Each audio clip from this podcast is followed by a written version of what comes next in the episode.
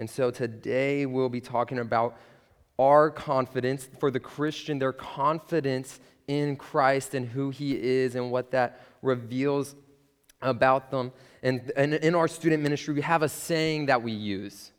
And about at the start of every sermon, at, right about now, I, I look at them and I ask them to get three things. And students, what are they?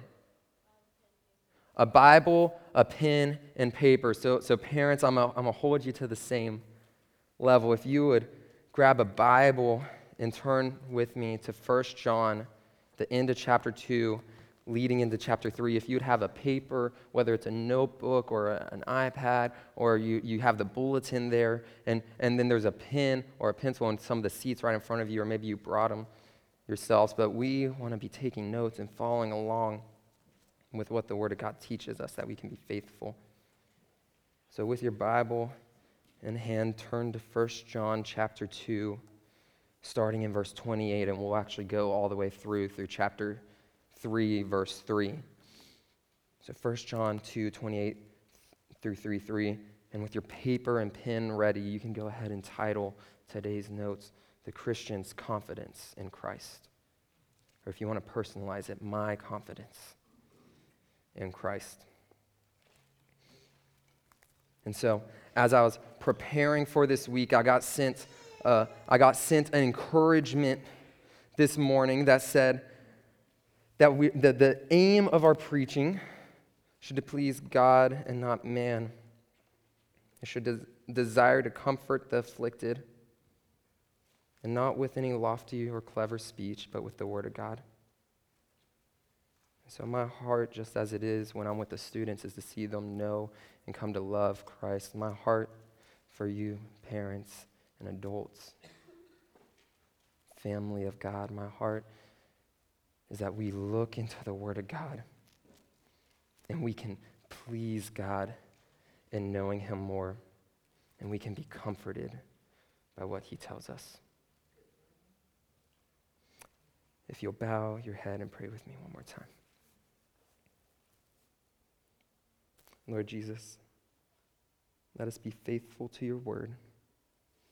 Use me as just a minister of your, your gospel. Let me share what you have written in, in this text, that it might be an encouragement to us at fellowship, as us, as the family of God. Let it be living and active and sharper than any two edged sword, able to cut through bone and marrow, divide soul and spirit, and look into the intentions of our heart. And let not one of us go unchanged from here after hearing and interacting with your word. Let us be encouraged and convicted of sin, encouraged in you and convicted of our own sin. And let us be emboldened as we go into our world. We pray this all in your Son's name, Jesus. Amen. We've been working through, and we're about halfway at this point, we're, we're working through the, the, the book of First John.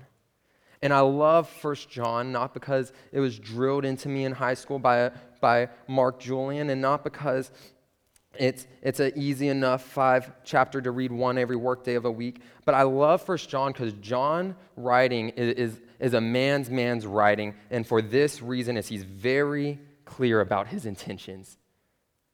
So you can't get lost along the way. He over and over again, John reminds you and tells you exactly what he's focusing on. And it's helpful for me as I read First John to know this is the point he's trying to communicate. And over and over again through it, you may have noticed he writes the same saying of, I am writing to you so that. I'm writing to you so that you, your joy may be complete. He starts in 1 John 1 4. He says, I want your joy to be complete. That's the purpose of my writing in this portion. And he goes to chapter 2 1. he says, I'm writing to you so that you may not sin. He continues on in 221 because I'm writing to you because you know the truth, and there is no lie within the truth. Last week in, in chapter 2, 26, Kevin talked about how he wrote, I'm writing to you about those trying to deceive you, about the antichrists that are coming and have come. And at the end of his book, he writes in, in chapter 5, verse 13, he says, I am writing to you that you may know that you have eternal life. I love John's writing because I don't get lost in it because he's reminding me over and over again what he's talking about. And so this week we are coming off of 226 where he says, I'm writing to you about those trying to deceive you as a warning, and we're leading into. He's, he has a long runway to get to 513 that you may know you have eternal life. Kevin spoke of the Antichrist or, or the deceiver and the accuser. And, and this, this Antichrist, this, this opposite of Christ, is the antithesis of who Christ was, the, the, the opposite of the thesis or the main point of Christ. And, and instead of coming to save and redeem and restore, he comes to corrupt, to condemn, and to cast away and entangle those of us on earth so that we may never know the love of the Father. But in verse 28, we get started in 1 John 2 28, and we get started with these simple words. And we're going to get four words in. It says, And now, little children. A saying that, that John has used over and over again. And now, little children.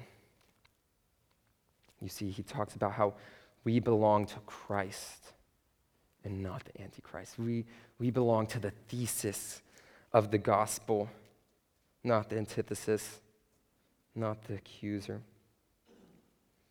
And so today we're going to structure this, this sermon, or we're going to structure this text into three things we're confident into. And I'm not going to tell you just yet what the first one is because my notes say don't say yet. But what we first need to know is what does it mean that we are children of God? Right?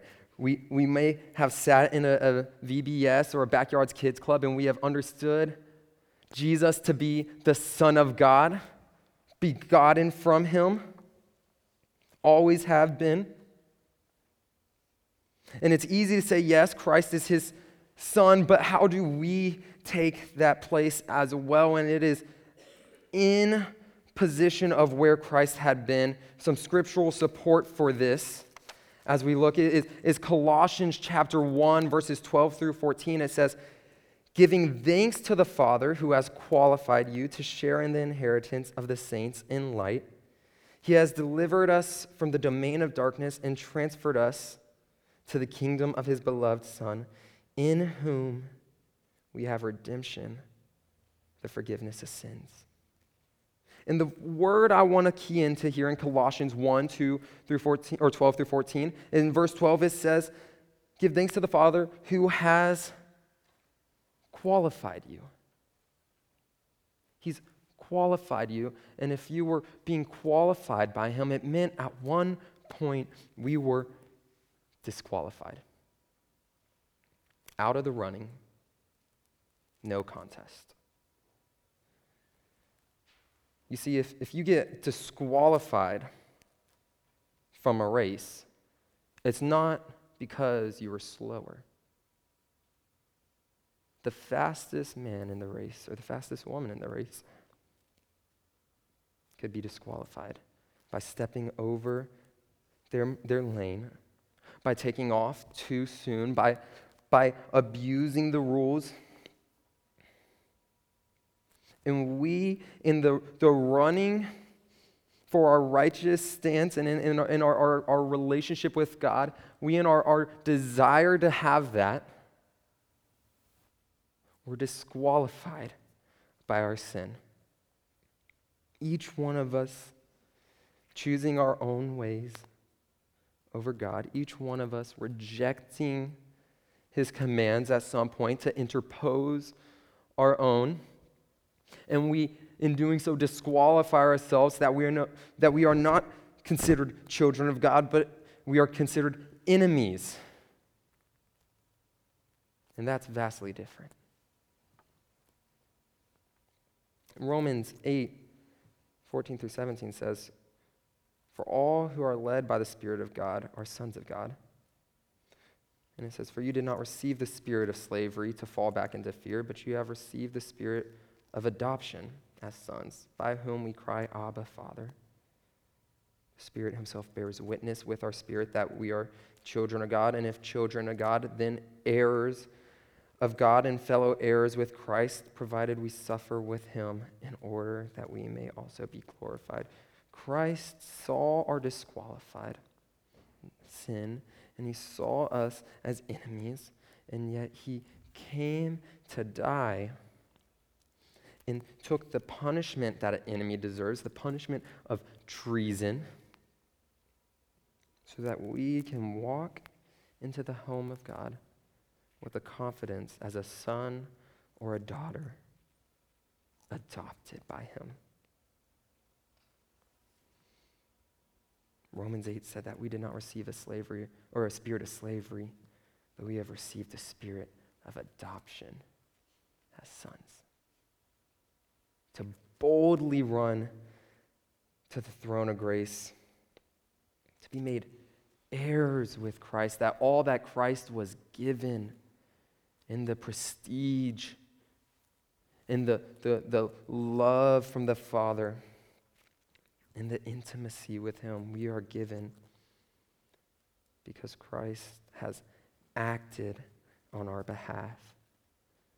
And His Spirit has moved and acted on us, making us the recipients of grace. That's the common ground we need to start on before we can get to our first point. And our first point is this that our confidence as Christians is in Christ's resurrection or in the resurrection of Christ. Our confidence, uh, pit, pit another way, our confidence lies in the absence of where his body was supposed to. We are confident in, and then where our salvation lies in an empty tomb because Christ got up and walked and didn't stay there. And he has overcome death, proving to be the Son of God, proving to do what he said he would do. And this isn't, this isn't just religious speculation, but it's recorded by over and over again Jewish historians, one, one of the most famous being Josephus, who in, in a book that he was composing about the political and, and religious and just historical account of the first century. A Jewish historian, he writes Now there was about at this time a wise man, if it is lawful to call him a man. For he was a doer of wonderful works, a teacher of such men as received the truth with pleasure. He drew over to him both many Jews and many of the Gentiles. He was the Christ. And when Pilate, at the suggestion of the principal men among us, the leaders among us, had condemned him to the cross, those that loved him at first did not forsake him. Here's the key part for he appeared to them alive again the third day, as the divine prophet had foretold these and 10,000 other wonderful things to concerning him. And the tribe of Christians, so named for him, are not extinct to this day. that confidence from the early church echoes through history to today that we have always been confident in the resurrection of Christ. And they never disputed an empty tomb. Josephus there makes it clear that, that Christ rose and they're trying to make sense of it. But every Jewish argument, every argument made about Christ, always concedes that nothing was in the tomb. They argue, well, maybe someone stole the body, or maybe, maybe he was never buried there. No one argues that the tomb was empty. It's a foolish point to make. They, everything about the evidence is, is untrustworthy from the account of who's telling it, but it is lines up over and over again with valid claims. And what, what I mean by that, that may have come off confusing, is if you were trying to fictitiously make up a religion, you wouldn't choose Jerusalem. And you wouldn't choose a, a major public area. You wouldn't choose a, a punishment by the Romans who would keep records. You wouldn't choose a tomb owned by a specific man who gave it up. You wouldn't choose women to find them. You certainly wouldn't choose that he revealed himself to, to many people after. All those claims are so easily refuted if they're not true. And yet they are. And when Christ rose again, and the reason we're confident in this is because history declares it and his word declares or his word declares it and history affirms it. And Christ rose again, overcoming sin and death, so that we may be confident that we will too. Galatians 2:20 says this, I have been crucified with Christ. And it is no longer I who live. And we could stop there if our confidence was just in the crucifixion. And that's all Galatians 2:20 would say. But no, it says, I have been crucified with Christ, and it is no longer I who live, but Christ who lives in me. The life I now live, I live by faith in the Son of God who loved me and gave himself up for me. We are confident in Christ's resurrection, and it impacts the way we confidently live in that truth. We're confident that He has given us the spirit of adoption and not a spirit of slavery and sin that we must run and hide in the coming of the Lord. One of my favorite ideas in Scripture is we know the story of, of Adam and Eve in the garden, where, where they take the fruit and they eat it and they realize their sin and they realize they're naked and they go and make for themselves some, some fig leaves, possibly, and they, they're hiding as the Lord walks through the garden. And I remember it was posed to me. God walks through the garden. He says, Adam, Eve, where are you? Where'd you go? As if he doesn't know they're behind this bush that he made in the garden he, he was the architect of, to the creation that he breathed life into. He, he says, Where'd you go? And how, how different would the story of all of the Bible have been? If Adam just stood up and said, I'm here, Lord. I blew it. I messed up. We ate, we, we, we, we were undeserving of this garden and this life you've given us? How would that have shaped the whole story of human history? But it's not what happens. They say hidden. They cower because at that point they were in the slave the spirit of slavery and they're in the fear that they should have of a just God. And that's not the spirit we've been promised. We've been promised the spirit of adoption right? And the, the beauty of adoption isn't just that a child leaves a, a, lousy home or family or a child is taken out of a maybe an unhealthy area. The beauty of adoption is when the child comes to the healthy family. And the family that loves them and supports them and cares for them and lets them be their children. So, the beauty of the gospel isn't that we don't have to sin anymore. Or it isn't that, that our punishment falls away uh, because of Christ, but that we have been given the standing that Christ has as a son or a daughter of God. And we are co heirs with him. 1 Corinthians 15 will repeatedly talk on this idea of the, the resurrection and our confidence in it and the necessity that if Christ didn't rise from the dead, then there is no resurrection of the dead. And if there's no resurrection of the dead, there's no hope that he'll come back for us, and we'll have no resurrection with him. And this leads us past the first four verses of 2 Corinthians 2 28. We can look further, and it says, And now, little children, or did I say Corinthians? 1 John 2 28, my bad. And now, little children, abide in him, so that when he appears, we may have confidence and not shrink from him in shame at his coming.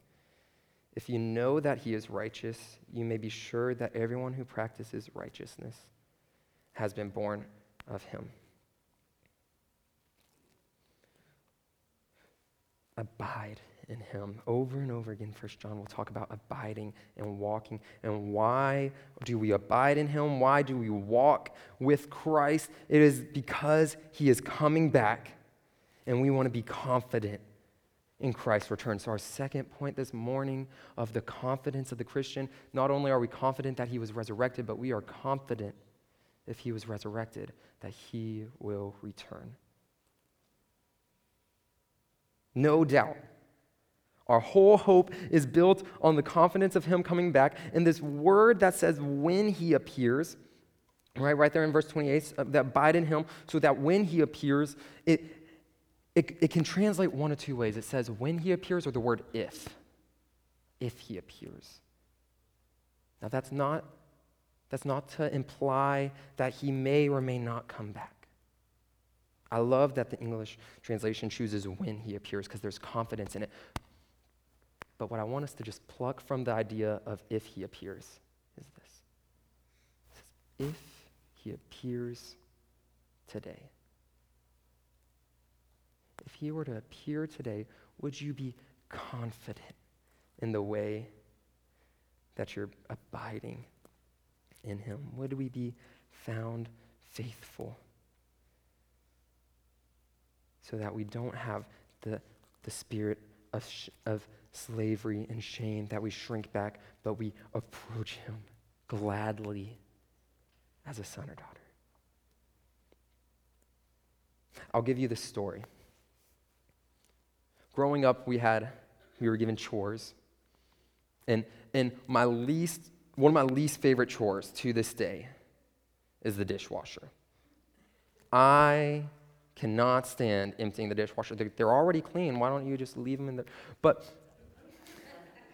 my mom and dad, they would leave and, and they, would, they would do this. Maybe, maybe students, this happens with you. They tell you, I'm going to go for a little while.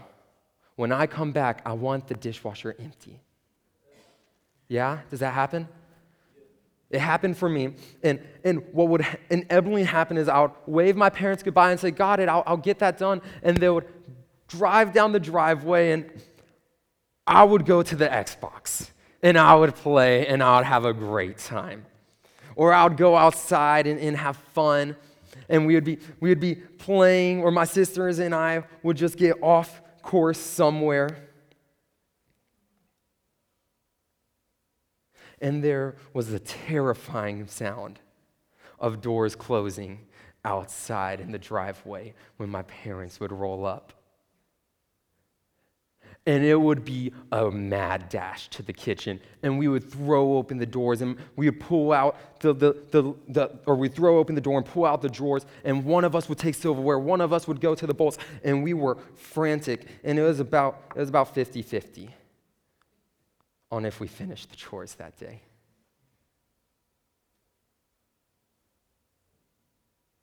And i'll admit more often than not actually when, it, when left to my own devices I was not found faithful to fulfill emptying the dishwasher for my mom and dad. And how much more so when Christ returns is it important that we are found faithful.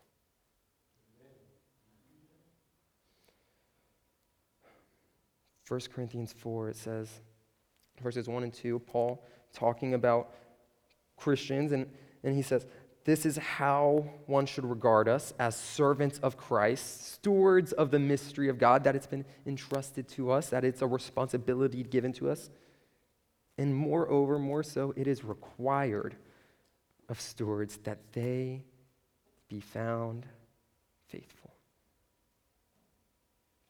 And so when John says, abide in him, so that when he appears, we may be confident. He's asking us, are you abiding in him actively, presently, so that when he returns, if he returns today, we would be found faithful?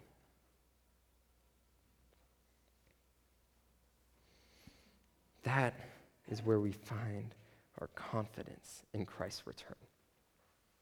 We are confident that he has made us equals with him. We are confident in his resurrection or in his resurrection, and we are confident in his return because we have been given a spirit of God sealing us as a promise and changing and moving in our hearts that we reflect that. And, and it, as it talks about abiding, he goes on to verse 29 and he, he uses this key word of everyone who practices righteousness has been born again. And for our athletes, this word practice holds a certain weight to it. Or maybe for our musicians, it holds weight to it. Or anyone who has a talent or skill that requires practice, that word should resonate a little deeper. You see, growing up, we would play football on Wednesday nights and Sunday afternoons. And so I would go out and I would play football on Wednesday nights and Sunday afternoons. And I would not consider myself a football player. Although I would go and partake in the game, I didn't have, I wasn't cut out to play for the Cowboys. I just didn't have the talent or the work ethic or the drive. But I would play the game. It was recreation for me. But for the athlete, for the football player, it's not recreation, it is work to practice over and over again, over and over again, drills that may or may not take place in the game when the time counts. And so when we talk about the righteous people, the people who are living and abiding in Christ? Are we finding ourselves as those who play Christians and it's a recreation, or are we finding ourselves faithful to practice it so that if He appears at any moment, we would be able to run to Him confident that we have been made new? No need to shrink back. See, when Christ comes, he'll recognize his people by their righteousness and the love they have for others. He'll recognize them by the sweat and calluses gained serving others. He'll recognize them by the bruised knee, the bruised knees that they have from falling to their knees in prayer for, for their sin and for others. He'll recognize them by their, their tear streamed faces over crying for their sin and for the lost world around them. And in Hebrews 12:4, the writer of Hebrews writes this amazing, convicting sentence that says, In your struggle against sin, you have not yet resisted to the point of shedding your blood. Man, guys, that's that's practice. That's confidence in his return. And so going in towards our last point, I'm actually changed it so the slide won't line up exactly. I apologize, but that our confidence is in Christ's reason for saving us. The Christian's confidence, or my confidence in living this life that will be found faithful, is in Christ's reason for saving me. I'll say it like this I may be talking about living and practicing righteousness, and, and, you might think, yes, that makes sense. I see how the Word of God tells us that. And yet it's intimidating to think, am I holding up that standard that's been put on me? am, will I be found faithful enough? Will I, will I have done enough? Will my, will my tears have gathered enough and, and, and my service been faithful to what my calling is? And it may have struck fear in your heart, Christian, to say, I don't know if I'm doing that. Have I resisted sin to the point of shedding blood?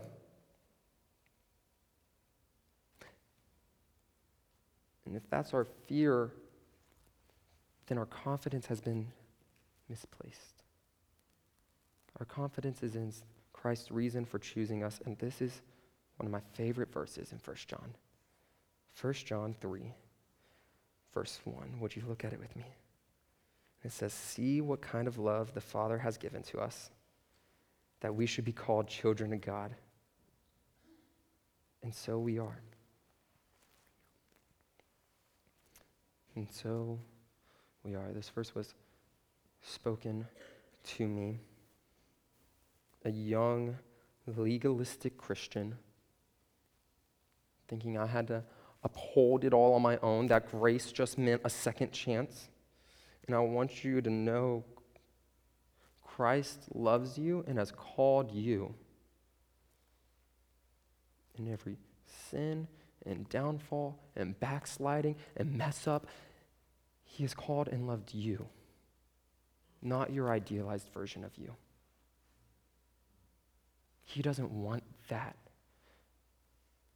He doesn't want your Facebook profile version of you as a Christian. He doesn't want your, your Instagram best. He doesn't even want the Sunday morning Christian. He wants you from some Sunday morning to Saturday night, morning to evening, everything. Not the work days, not the weekends, all of it. And He saved you to say that you are a child of God, and if He calls you that, so you are. There is no fine print or writing in that. And His reason for saving you. His reason was not so that He would, he would gather all these Christians and, and look at the Father and say, Look, God, I got the cream of the crop. They're the best on earth I could find. Our confidence isn't in that. Our confidence is that He says, Lord, look at these broken, terrible, filthy, rotten sinners. Look how much your grace can extend to them. He took the compost and turned it to the creme de la creme, the best, that we might be seen as children of God in our confidence is in his reason for choosing you and calling you and acting upon you and saving you. That we may be called children of God. And so we are. Finishing out verse 1 through 3, it says, The reason why the world does not know us is that it did not know him. Beloved, we are God's children now and what we will be has not yet appeared. But we know that when he appears, we shall be like him because he or because we shall see him as he is, and everyone who thus hopes in him purifies himself as he is pure. So I'm going to close with this.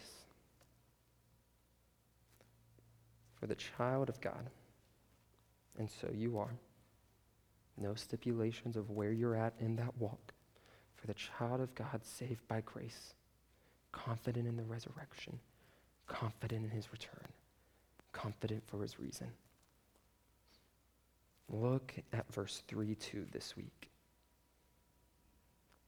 Beloved, we are children of God, and we do not know what, or, and, and now we will be, or what we will be has not yet appeared to us, but we will be as him when he returns. Meditate on that, that this week. Let that be our hope and say, Christ, I can't wait for you to come home, for you to call me home. I remember looking at my best man before I got to, got to go in for our wedding, and, and I looked at him and I turned to Bradley seconds, seconds before going in. I said, How would Christ feel coming back for his church? And we had talked over and over again in depth about if, if moments before that, if moments before we said I do and got married, if Christ came home, would I, if he called me home, would I be upset and feel cheated? Or would it be the greatest joy of my life to, to leave this earth in its sweetest moment and go and be with Christ? Christian, hold to 3 2 and look forward to the hope we have coming, that He is worthy. And if you, if you walked in here today, and you maybe don't feel confident in Christ and in the story of who Jesus was, and you don't feel confident that he was perfect, or you didn't feel confident that he was raised from the dead, or you didn't feel confident in all of what we've been talking about today, if, if all of that wasn't you, consider those earlier words when he returns. If he returns today. Because I'm confident of this. Jesus is coming back.